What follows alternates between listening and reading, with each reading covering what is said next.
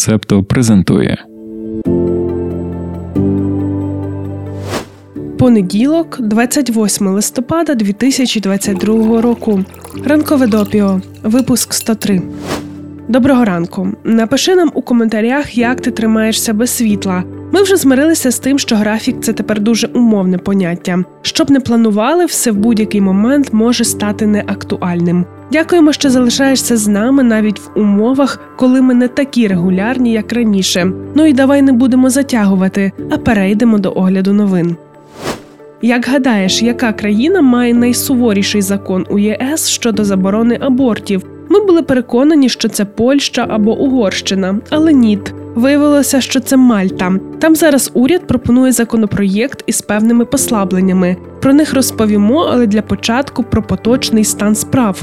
Мальта є єдиною з 27 країн ЄС, яка все ще забороняє аборти з будь-якої причини. Це злочин, який карається ув'язненням до трьох років за процедуру або до чотирьох років за допомогу жінці перервати вагітність. На практиці закон виконується рідко. Останній відомий випадок ув'язнення датується 1980 роком. Велика проблема, що таке регулювання не дає змоги жінкам отримати безпечний і законний доступ до репродуктивних послуг. Власне, через це влітку суворі закони Мальти потрапили в центр уваги. Коли американська туристка Андреа Пруденте відпочивала на острові, у неї стався неповний викидень. За словами партнера пані Пруденте, був ризик, що жінка може заразитися небезпечною для життя інфекцією, якщо тканини плоду не будуть негайно видалені. Мальтійська лікарня ретельно спостерігала за станом пацієнтки, відслідковували будь-які ознаки, що можуть вказувати на інфекцію, але лікарі не могли виконати операцію, щоб завершити викидень. Врешті американку вертольотом доправили до лікарні на іспанському острові Майорка. Згодом Андреа Пруденте подала позов до мальтійських судів, стверджуючи, що заборона країни порушує міжнародне право. За словами її адвокатки Лари Дімітрієвіч, справа знаходиться на початковій стадії доказів, але це ще не все. Окрім справи Пруденте, до судів Мальти було подано ще принаймні два судових протести з вимогою легалізації абортів. Один із них був від фонду прав жінок і стверджував, що абсолютна заборона абортів в Україні порушує основні права людини мальтійок дітородного віку. Інший протест був поданий неприбутковою організацією медичних працівників Doctors for Choice. Його підписали 135 лікарів та лікарок. Організація підрахувала, що року щонайменше 300 жінок із Мальти роблять аборти подорожуючи до країн, де процедура є законною, або купуючи таблетки для переривання вагітності. Політику Мальти щодо абортів критикували й у Раді Європи. Зокрема, уповноважена Рада Європи з прав людини Дуня Міятович у лютневому звіті зазначила, що безперешкодний доступ до послуг з питань сексуального та репродуктивного здоров'я має вирішальне значення для збереження прав жінки на здоров'я та свободу від дискримінації. Повна заборона абортів на Мальті ставить ці права під значний ризик. Вона закликала мальтійську владу скасувати положення, що передбачають кримінальну відповідальність, і розширити доступ жінок до законних і безпечних абортів. Зважаючи на все це, минулого понеділка уряд Мальти представив законопроєкт, щоб послабити існуючу заборону і дозволити процедуру переривання вагітності у випадках, коли життя або здоров'я матері знаходиться під загрозою. Здійснення аборту в таких випадках більше не буде вважатися злочином. Міністр охорони здоров'я Кріс Фірн у коментарі Associated Press сказав: цитуємо: зрозуміло, що дух цього закону полягає в тому, щоб не перешкоджати медичним працівникам рятувати життя. Кінець цитати. Уряд під керівництвом лейбористської партії має комфортну більшість у парламенті, тож можна припустити, що законопроєкт буде ухвалено в тій чи іншій формі. Опозиційна націоналістична партія наразі ж ніяких коментарів не давала. Співзасновниця неприбуткової організації for Choice Наталі Псайла відзначила, що лікарська спільнота радіє, що дослухались до її прохань, але водночас пропонованих змін недостатньо. Цитуємо.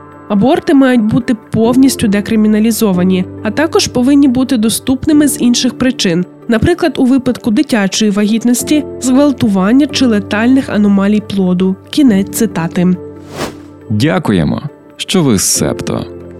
Рухаємося далі. Поділимося з тобою однією ідеєю. Хочемо якось позначити на карті всі країни, про які ми щось розповідали у допіо. Східний Тимор був, Сомаліленд був, Малі була. Сьогодні вперше буде про Сомалі. І, на жаль, привід сумний розповідати про цю країну на північному сході Африки. Там є дуже серйозна загроза голоду. За останні 30 років це буде вже втретє. Попередні два голоди були у 1992 та 2011 роках. В їх результаті загинули півмільйона людей. Як тоді, так і зараз голод є результатом засухи, що посилюється війною. На The New York Times вийшла стаття у пастці між екстремістами та екстремальною погодою. Сомалійці готуються до голоду. Давай спочатку розберемося з екстремальною погодою. П'ять бездощових сезонів, пов'язаних зі зміною клімату, вразили близько 8 мільйонів людей у Сомалі. 300 тисяч вже відчувають сильний голод. На півдні країни є місто Байдоа. Туди з початку року прибули 165 тисяч біженців, рятуючись від руйнівних наслідків найлютішої посухи в Сомалі за останні 40 років. Врожаї цих людей були знищені погодними умовами. Тварини на фермах голодували, а самі ферми перетворилися на полові чаші. Чи знайшли ці кліматичні біженці полегшення у Байдоа? Дуже навряд чи там проходять бойові дії. Про те, хто з ким воює, давай детальніше. У Сомалі базується Аль-Шабаб, ісламське фундаменталістське угруповання. З 2012 року це прекрасне панство є офіційним осередком Аль-Каїди в країнах Африканського рогу. Угруповання має понад 14 тисяч бойовиків та бере активну участь у триваючій громадянській війні в Сомалі.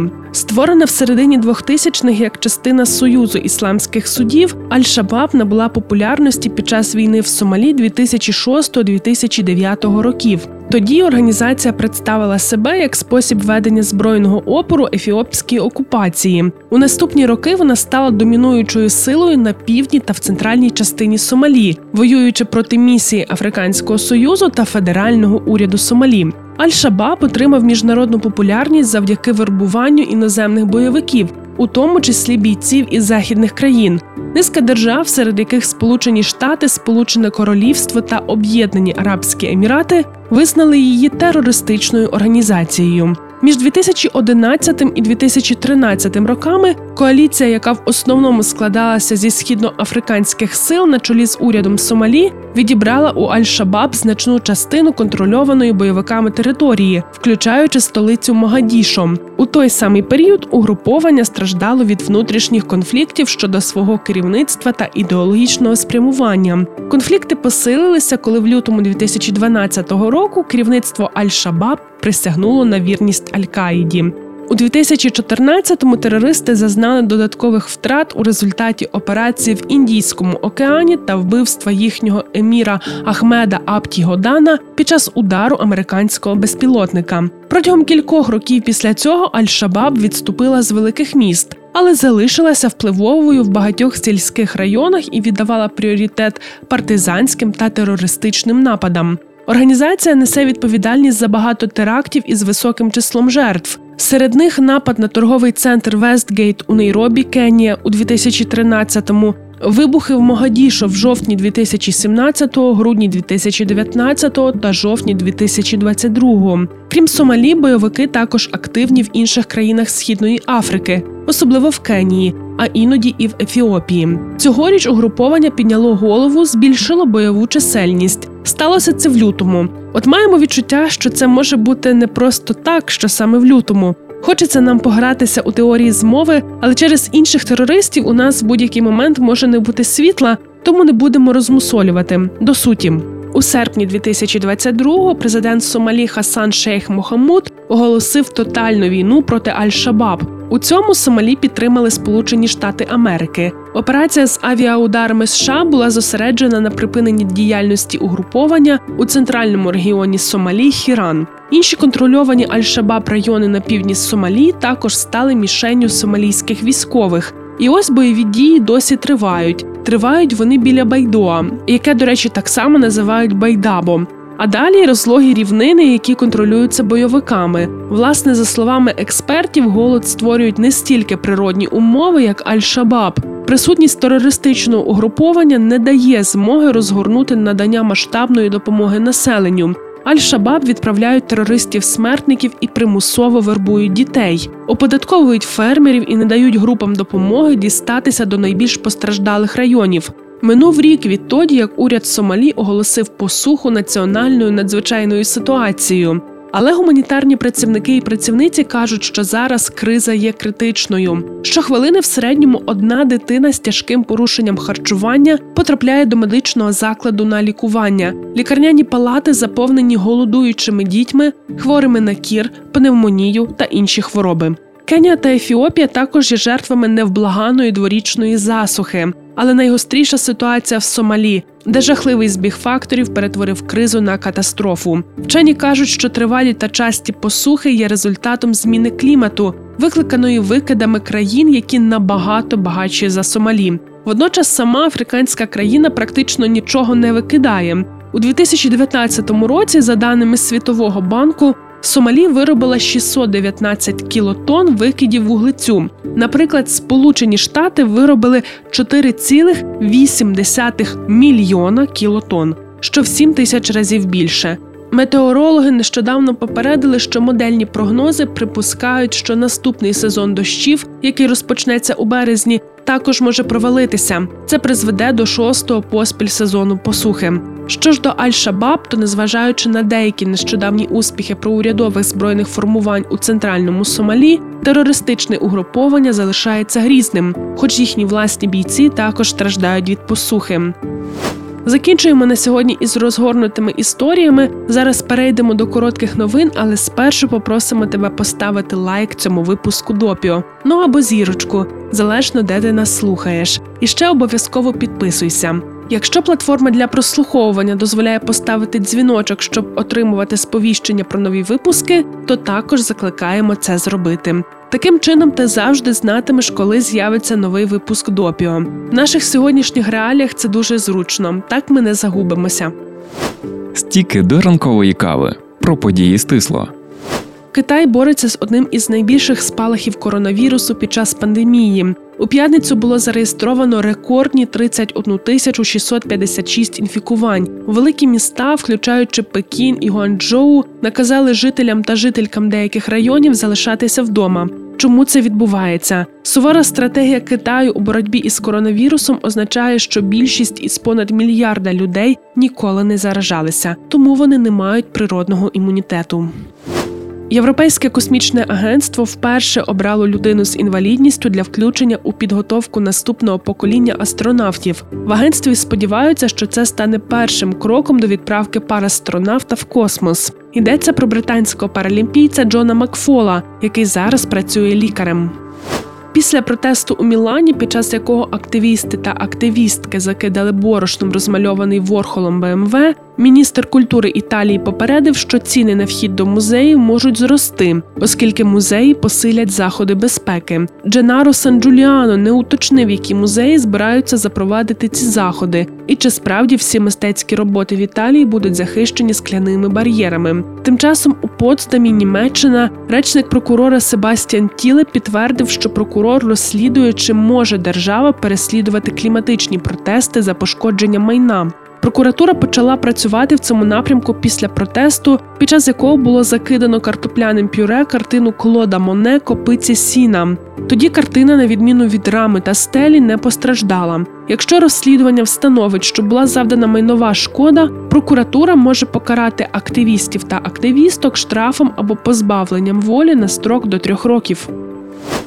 Міністерство освіти та науки Латвії планує до 2026-2027 навчального року зробити другою іноземною мовою у школах одну з мов Європейського союзу. Це означає, що школярі ймовірно більше не зможуть вивчати російську мову як другу іноземну. У Латвії першу іноземну викладають з першого класу. Це має бути одна з офіційних мов Євросоюзу. Найчастіше обирають англійську.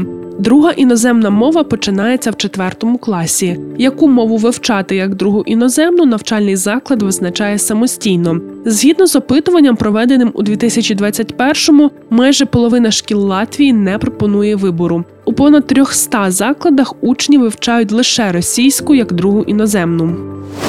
Минулого понеділка Вищий суд Нової Зеландії постановив, що теперішня норма законодавства, яка дозволяє голосувати на виборах лише з 18 років, є дискримінаційною. У судах справу розглядали з 2020-го. Її ініціювала правозахисна група Make It 16, яка хоче знизити вік для 16 та 17-річних громадян та громадянок. Врешті Верховний суд визнав, що актуальні обмеження суперечать білю про права країни, який дає людям право бути вільними від вікової дискримінації, коли вони досягли 16 років. Рішення запускає процес, під час якого питання має бути передане до парламенту для обговорення та розгляду спеціальним комітетом. Втім, воно не змушує законотворців змінювати виборчий вік. На сьогодні у нас все. Дуже щасливі, що мали змогу написати, озвучити та змонтувати це допіо. Сподіваємося, що тобі вдасться його послухати. А ще сподіваємося, що на п'ятницю зробимо 104-й випуск. Бережися, грійся, заряджай усю техніку і почуємося. Ви прослухали подкаст Ранкове допіо. Шукайте септо в соцмережах, діліться враженнями та розповідайте іншим.